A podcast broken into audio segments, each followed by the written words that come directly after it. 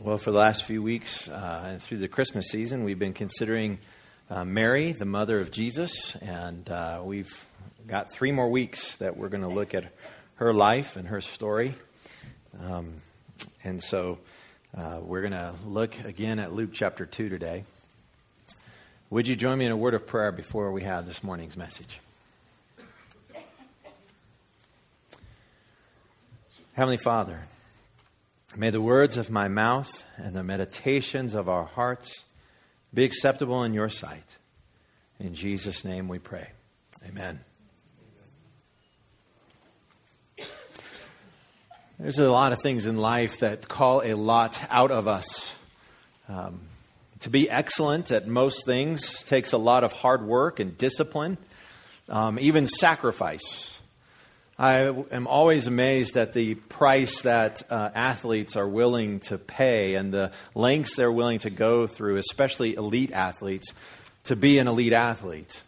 Um, in a few weeks, we'll be watching the Olympics, um, and uh, we will hear stories of people who are working part time jobs so that they can train eight hours a day.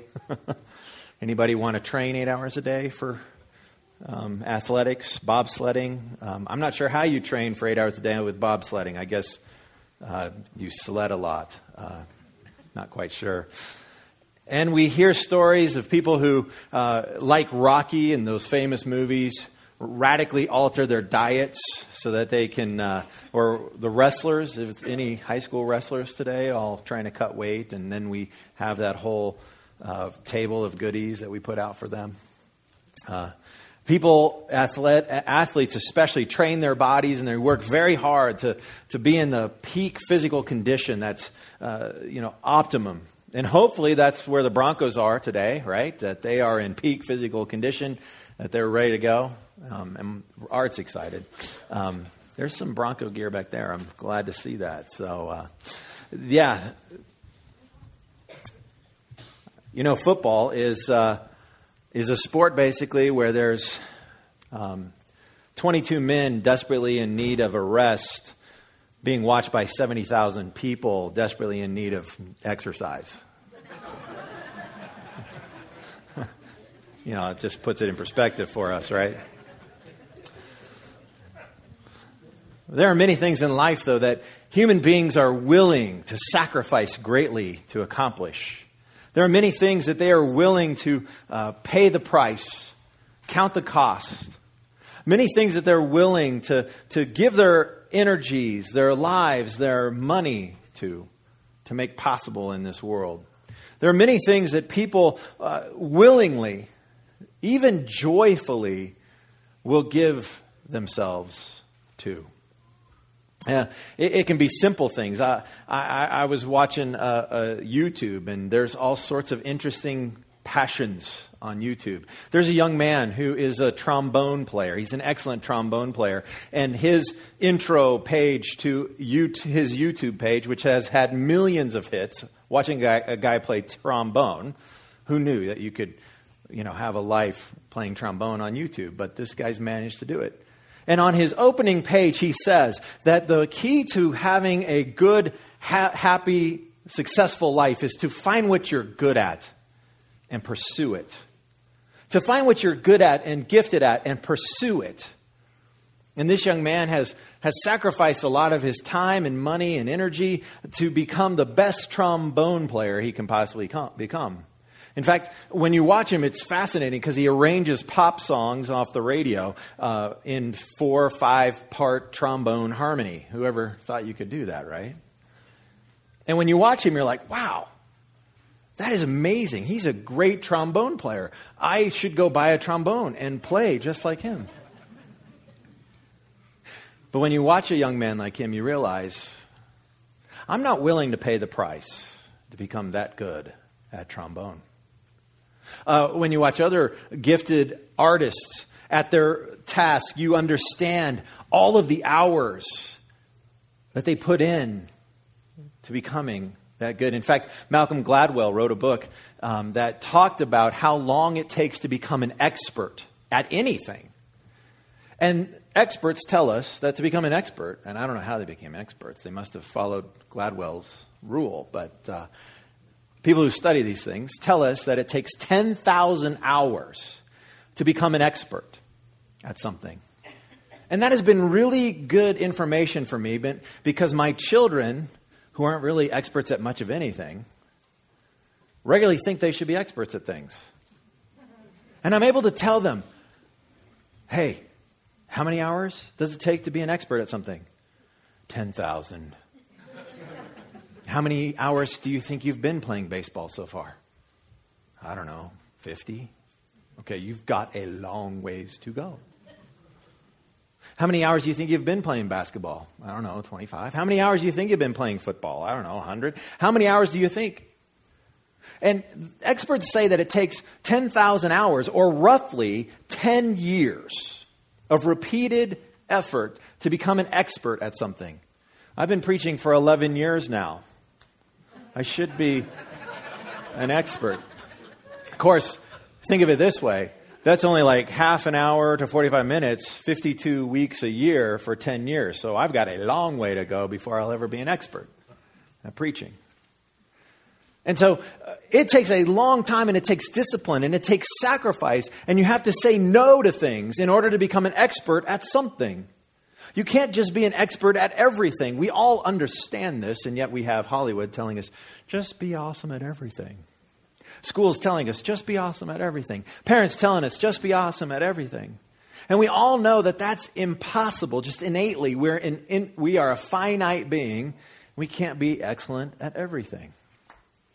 We know that we have to sacrifice. We know that we have to work hard. We know that there are those things that we have to say, I can't do that because I want this more. I'm learning that about barbecue lately.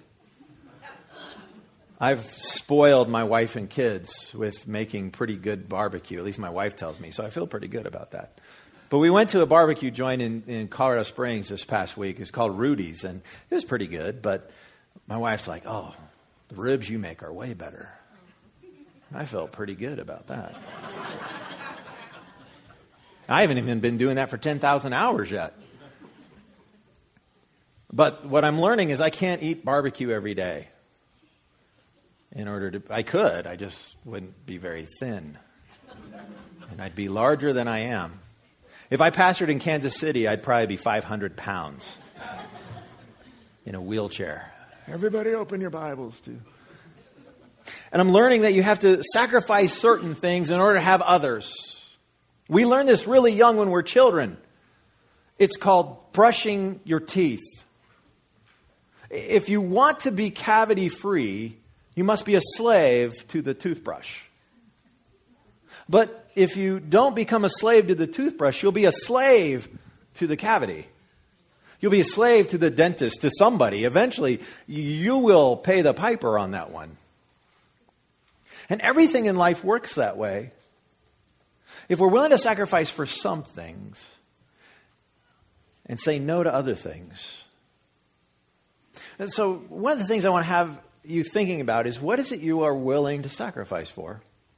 What is it you are willing to, to give up so you can do other things? Now, we're going to read this text in Luke chapter 2, and you're going to be like, huh? How does that apply to what he just said? And, and granted, I'm not quite sure. I'm not quite an expert on this, but we'll figure it out as we go. Now, in Luke chapter 2, this is the go to passage for Jesus' birth, right? This is where we go to read about the angels, to read about Jesus and his birth, and we don't get much about his childhood. But in this passage, we have the only story from Jesus' middle school days. And so we read this story about Jesus' middle school days in Luke chapter 2. Every year, this is in 2, verse 41. Every year, Jesus' parents went to Jerusalem for the festival of the Passover. Now, this is something that good Jews did because they were told in the scriptures to do it. Every Jewish male was supposed to go to Jerusalem for the Passover to celebrate the Passover, and the celebration of Passover was a week long activity where they couldn't work. Oh, a mandated religious vacation. That is just awful, isn't it? You know, you got to, I've said this before, but I'm going to say it again. You've got to love a God who mandates vacation time, right? And they were mandated vacation time. And the reason that they went off to Jerusalem is because they all gathered as God's people in the particular location, the temple, so that we, they could make offerings of the Passover lamb, so that they could participate in the Passover meal together as the people of Israel, and that they could remember who they were and who they still are. Now, one thing we don't always connect with this is that Passover for the Jewish people was like their 4th of July. When I wake up on the morning of July 4th, I'm usually glad that I don't have to work and I'm also thinking about what I'm going to grill. And I'm also thinking about who's coming over. And I'm also thinking about what are we going to blow up. And I'm also thinking about what I'm going to watch blow up. And about the only time it crosses my mind what I'm what I'm participating in is when I grab my flag and I put it out on my house. That's about the only part of that day that I really stop and think what it is to be an American and what it is to be free. And the reason that's the only part of the day is because I take it for granted, much like most of you. We take our freedom for granted. But one of the things that would change about July 4th for us is let's say there was an invading power that took us over, and we were no longer free. And we were no longer free to do whatever we wanted. We were no longer free to, to just conduct our lives the way we did. They told us how to live and how to do things and what we could be and what we couldn't be. And July 4th would roll around. And let's say that this government allowed us to still observe July 4th. How do you think the meaning of July 4th would, would then feel to you? What do you think the stories would be about July 4th? What do you think you'd feel when you put up that American flag, if they let us do it? How do you think you would feel when you got together with friends and family, when you talked about the founding fathers, when you talked about the Constitution? What, what would we do? We'd probably get together and we'd read the Constitution. We would sit together and we would talk about what it was like. You see, Passover was like that for the Jews because they have been conquered by an occupying force called the Romans. And the Romans allow the Jews to participate in Passover. And when they get together in Jerusalem, everybody's talking about who do you think the Messiah is? Do you think he's here yet? When are we going to get our freedom? Do you remember the good old days when Moses rescued us from Egypt, when God used Moses to rescue us from Egypt, and we got here to the promised land? It's not feeling too promising now. But he said in the prophets and he said throughout the Old Testament that a son of David is coming. A son of David is coming. A Messiah, a king, an anointed one. And when they would reenact the Passover feast, when they would kill that sacrificial lamb, when they watched the young Hebrew boys, I wonder if any of them thought, you think that could be son of David? So Mary and Joe go to Jerusalem. And when he was 12 years old, Jesus, they went up to the festival according to the custom. And after the festival was over, so after they'd been there for a week, and they've partied, and they've carried on with Passover, and they've had a good week off, they uh, while his parents were returning home, the boy Jesus stayed behind in Jerusalem, but they were unaware of it. Oops. You know, I've never done that with my children because I only have three and we all ride together in the same vehicle. And you might think, wow, Mary is a really bad mom here. In fact, moms have this built in bad mom button. It just it comes with the child. It's like it's not even an option. It just shows up when you give when you have birth with when you when the baby shows up, you just get this free button, bad mom button. And lots of people press this bad mom button. The kid presses it, husbands unintentionally press it, um, society presses it, uh, magazines press it, the Bible can even press it. And Mary had one of those bad mom buttons. Only hers was extra big because she was the mother of Jesus. the Son of God. He was perfect. Could you imagine some of those discussions? Don't talk back to me. I wasn't, Mom. I just know far more than you do. Uh, bad mom, bad mom, right? And I can imagine that this story was really present, and it probably even got Joe a little bit. Bad dad. Now you're thinking, how on earth could they leave Jerusalem after being there a week without their kid? And some of you already know the answer. Yeah, after being away on a vacation with my kids for a week, I'd leave them. Okay, some of you are saying that. The more, the more honest of you. Um, the less honest of you are saying, how could this happen to them? And, I mean, wouldn't they just crawl all together in the vehicle? Would they all get in the wagon? Wouldn't they get on the donkey all together? I mean, I've seen those third world pictures, and they have a family of three, four, five, seven on one motorcycle. I mean, how hard is this? And you got to remember that they traveled from Nazareth to Jerusalem, about an 85 mile journey, one way. And they traveled in a caravan because it was it was far more safe. They traveled in a caravan, so most likely Joe's hanging out with the guys and they're talking about the Bronco game and how they're going to do later that day. And Mary is hanging out with the ladies and they're talking about how they're all bad moms. or whatever women talk about. I'm just totally joking, and the gals are giving me death looks.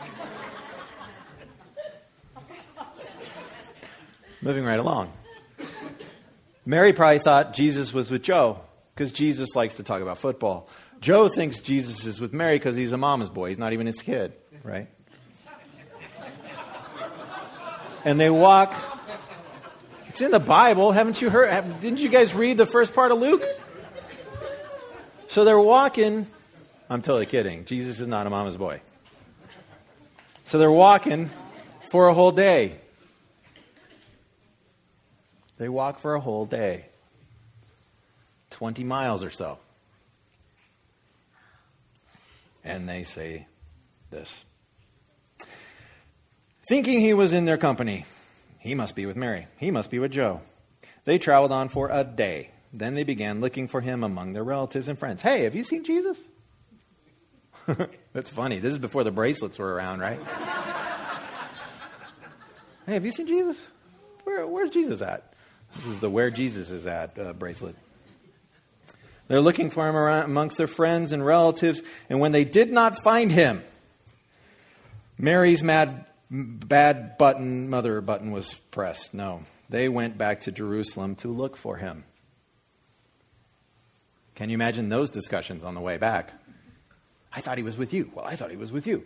We got to walk all the way back to Jerusalem. It's 20 thinking miles. We have to go all the way back and find Jesus.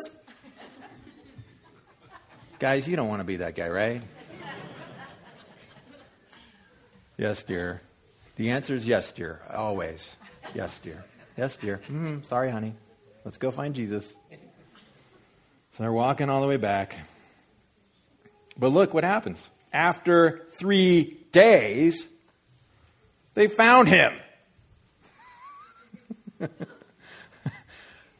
That's a long time. When I was 12, I don't think I would have been able to survive for three days by myself. You? Some of the ladies, I'm pretty sure, could manage that, but the guys, come on. Uh, is there a microwave? After three days, Jesus! Where is that kid? I don't know. He's your son. I don't. I can't find him anywhere.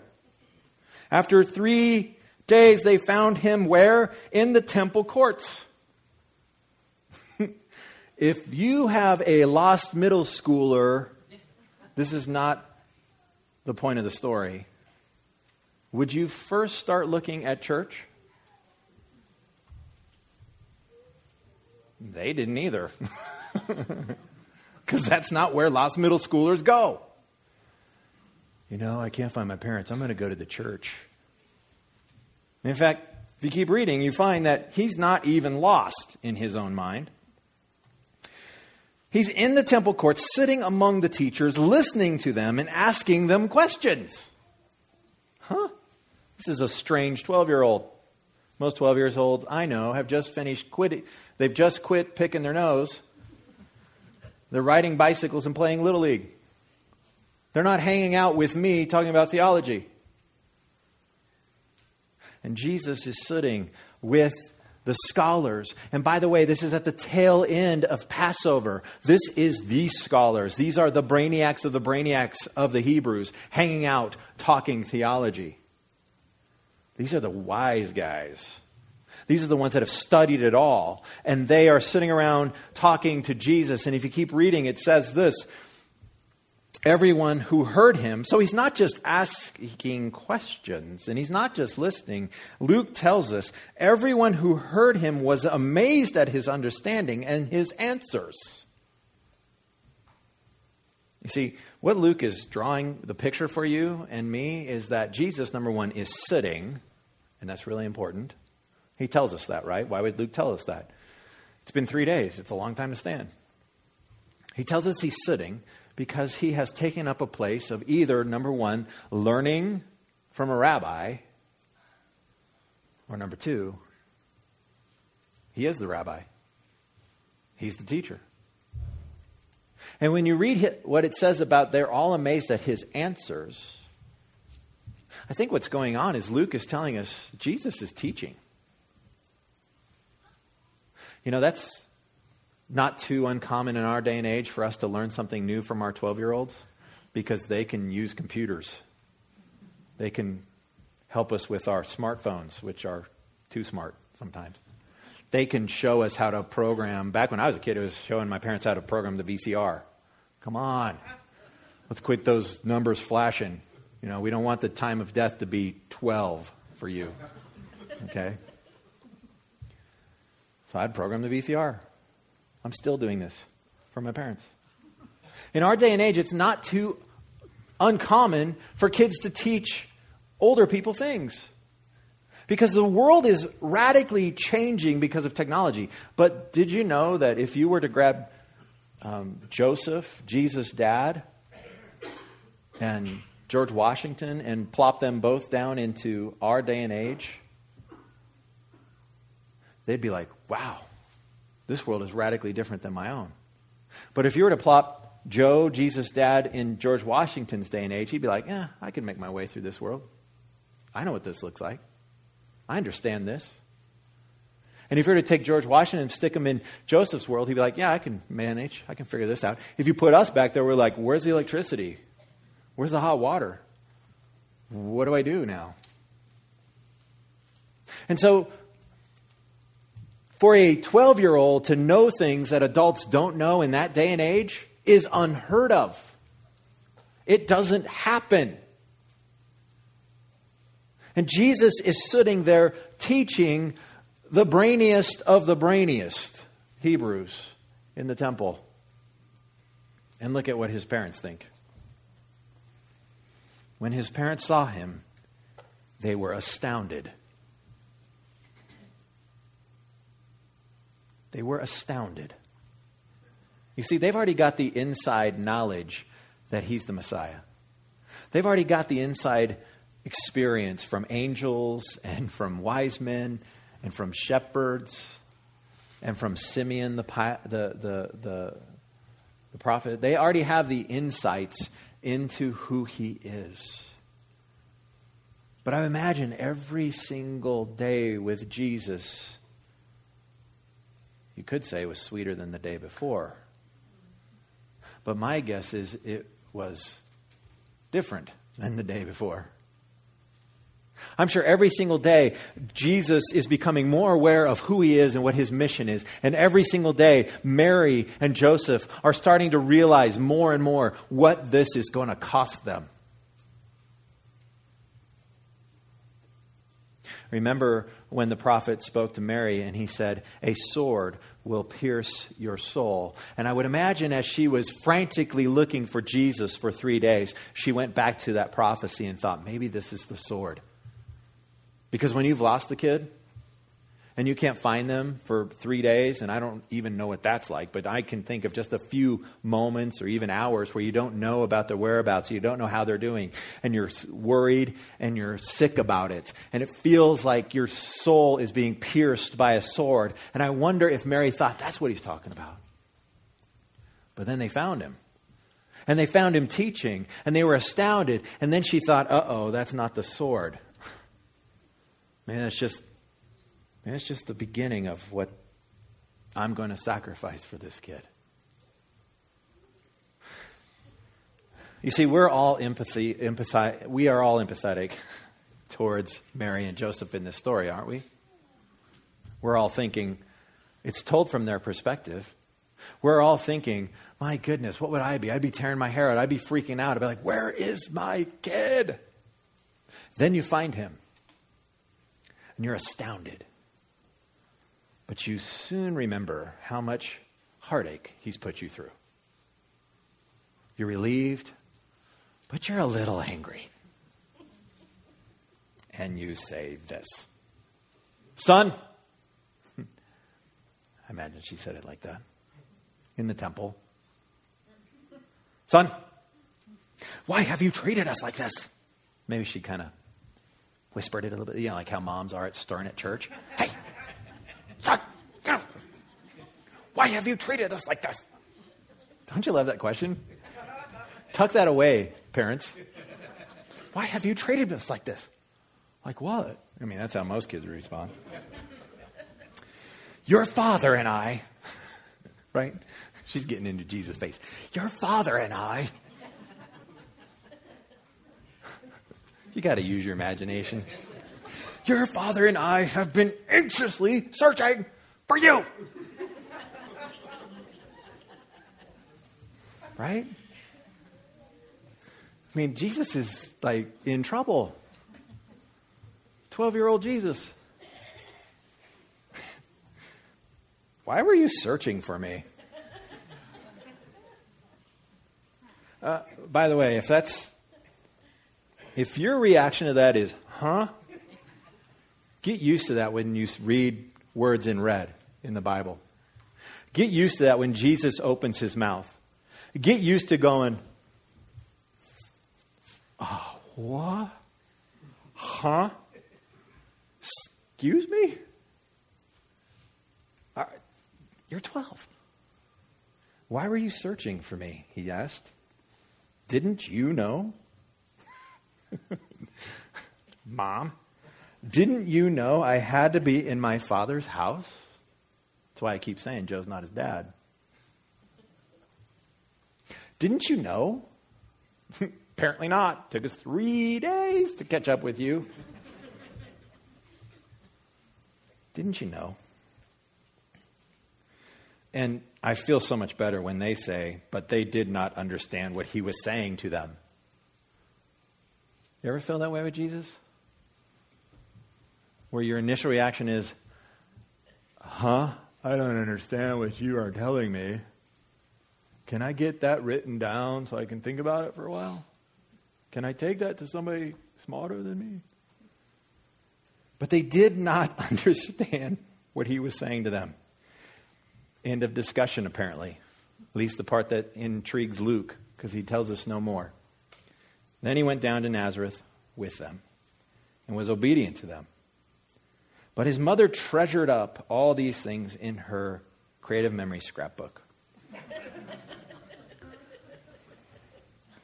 and as Jesus grew up, he increased in wisdom and in favor with God and people. Actually, it wasn't a creative memories scrapbook, and actually, the word treasured means that she is sitting around trying to figure out, she is pondering, she is trying to interpret what does this mean? What does it mean that my kid is the king? And he hangs out for three days, unsupervised, at the temple, teaching the brainiacs. What does this mean? And I would imagine that she's thinking about the prophet Isaiah, where he said that the Messiah would come as the king of wisdom. So, like, oh, he's a really smart one, this Jesus. But I also bet you that she's starting to think if it cost me this much when the kid's 12, what's it going to cost in a few years from now? You see, for the Jewish people, when a boy turned 13, they, they officially see him and recognize him as a man. Probably be helpful if we did that.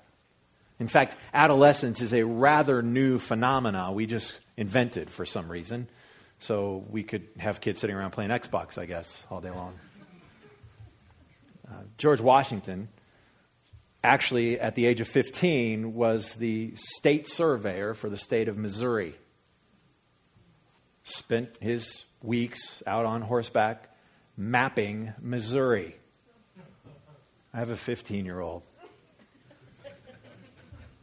I'm scared to let him drive in a few months. I love him. He's smart. The trouble is, he doesn't live in a culture that expects very much of him.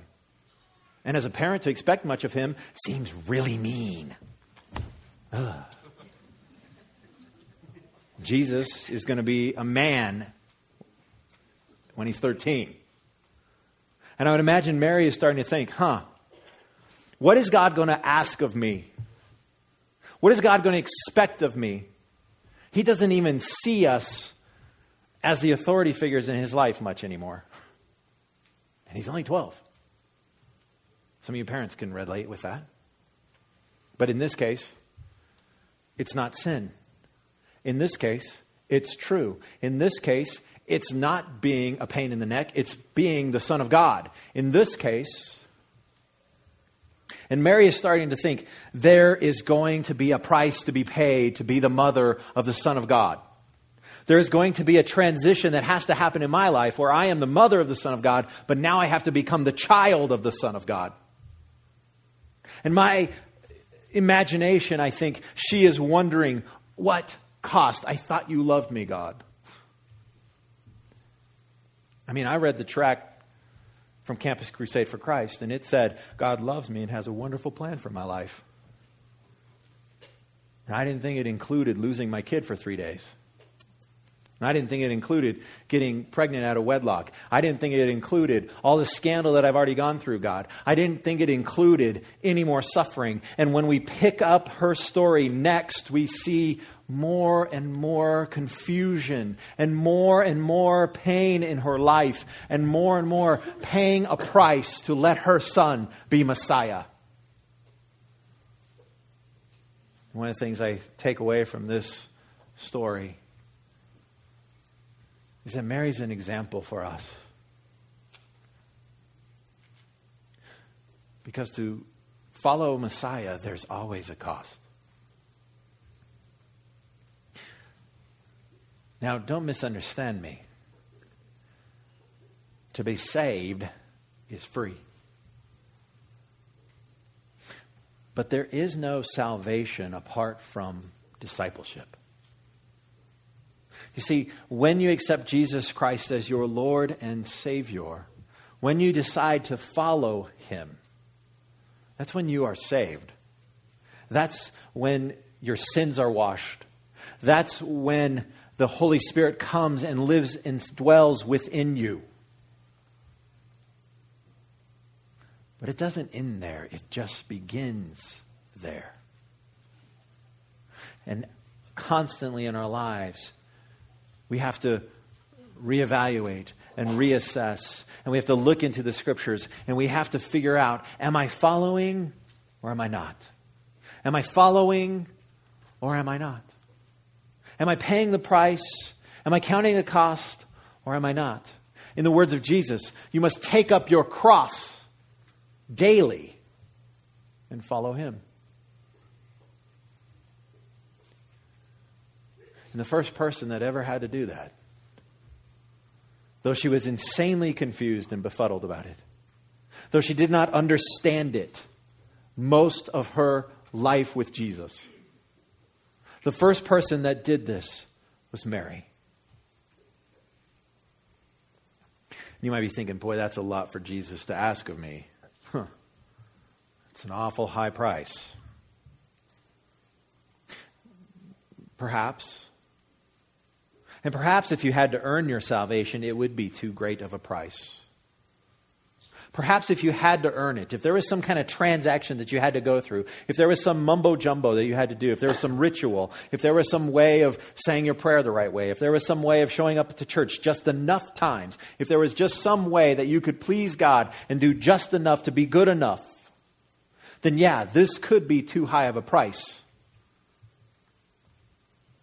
But if this is the expectation of a gift that was given to you freely, willingly, the death of the Son of God, and He gives you a new beginning, He gives you a new heart.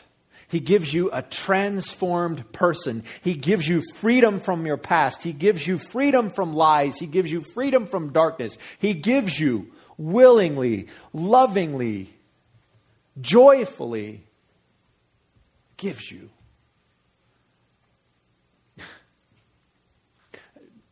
Don't you want to follow?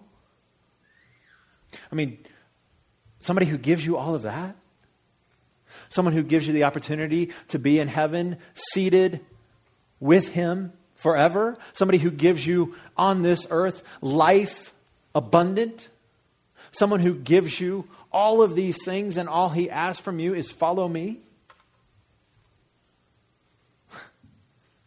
It seems that that's a very small price to pay for somebody who's willing to give you so much. And beyond that, paid so much to give it to you. Paid with his life, paid with his blood, paid with his death so that we might have life to the fullest. See, you and I have 2,000 years under our belts from these stories. We have the rest of the story. Do you know that the Bible, the last major language it was translated into, was English? Did you know that John Wycliffe when he died in his old age, he had been one of the first to translate the Bible into English. And it made them people so mad. He died in his old age that several years later, they dug up his bones and burned them. Did you know that people died so that you could read the Bible in your own language? Did you know that people defied kings and rulers and principalities and authorities so that you could have this and read it? They thought it was important enough. Did you know that I have friends that live in Africa and, and Tajikistan and parts of the world, and they spend their lives sitting around studying grammar of other languages so they, they can translate this thing into the heart language of somebody else? And they will die on those mission fields, and they will give their lives for that. So that those folks can have the same experience you and I take for granted. What price are you willing to pay to follow Christ? You know, a good way to answer that question. What is it that you can't imagine, imagine living without. What in this world has got your heart? What in this world that you think, oh, if I don't have that, I would die? And if the answer is anything but Jesus Christ, you are an idolater.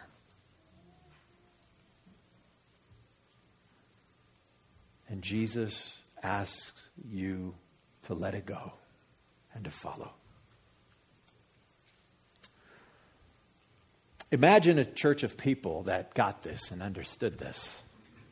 Imagine a group of people that when Jesus came calling and said, Hey, I want you to do this, I want you to build that, I want you to give to this. Imagine what a group of people that understood that I'm in, I am clinging to Christ, not to my stuff, not to my friends, not to my status, not to my ego, not to my reputation. Imagine a group of people that said, I am clinging to Christ and nothing else. Imagine what they could do.